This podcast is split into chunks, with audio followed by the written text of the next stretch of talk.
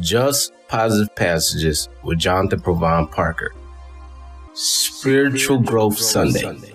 We are spiritual beings having an earthly experience.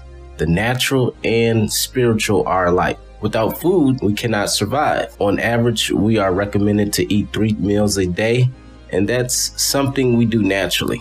I don't need to force you to eat because the consequences of not eating, you will die eventually.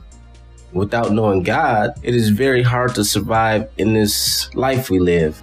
I used to eat six meals a day when training for football. I was determined to be the best, and my body needed the nourishment to sustain.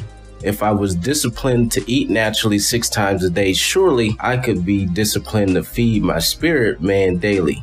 What are some spiritual foods you can feed your spirit? Great question. I'm glad you asked. You can set aside some time to read the Word of God, pray in the morning and throughout the day.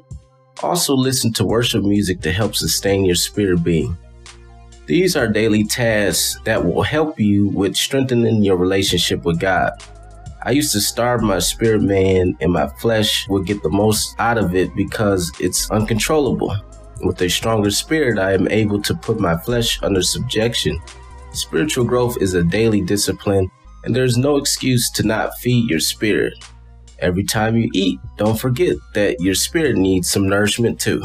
Spiritual, Spiritual growth, Sunday, Sunday, Sunday, Sunday, Sunday, Sunday.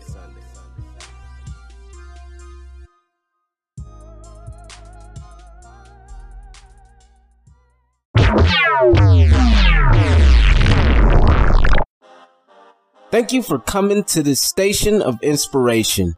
Feel free to share this message with someone to help me inspire the world one person at a time. Also, become a supporting listener to help me provide future episodes along with promoting my messages.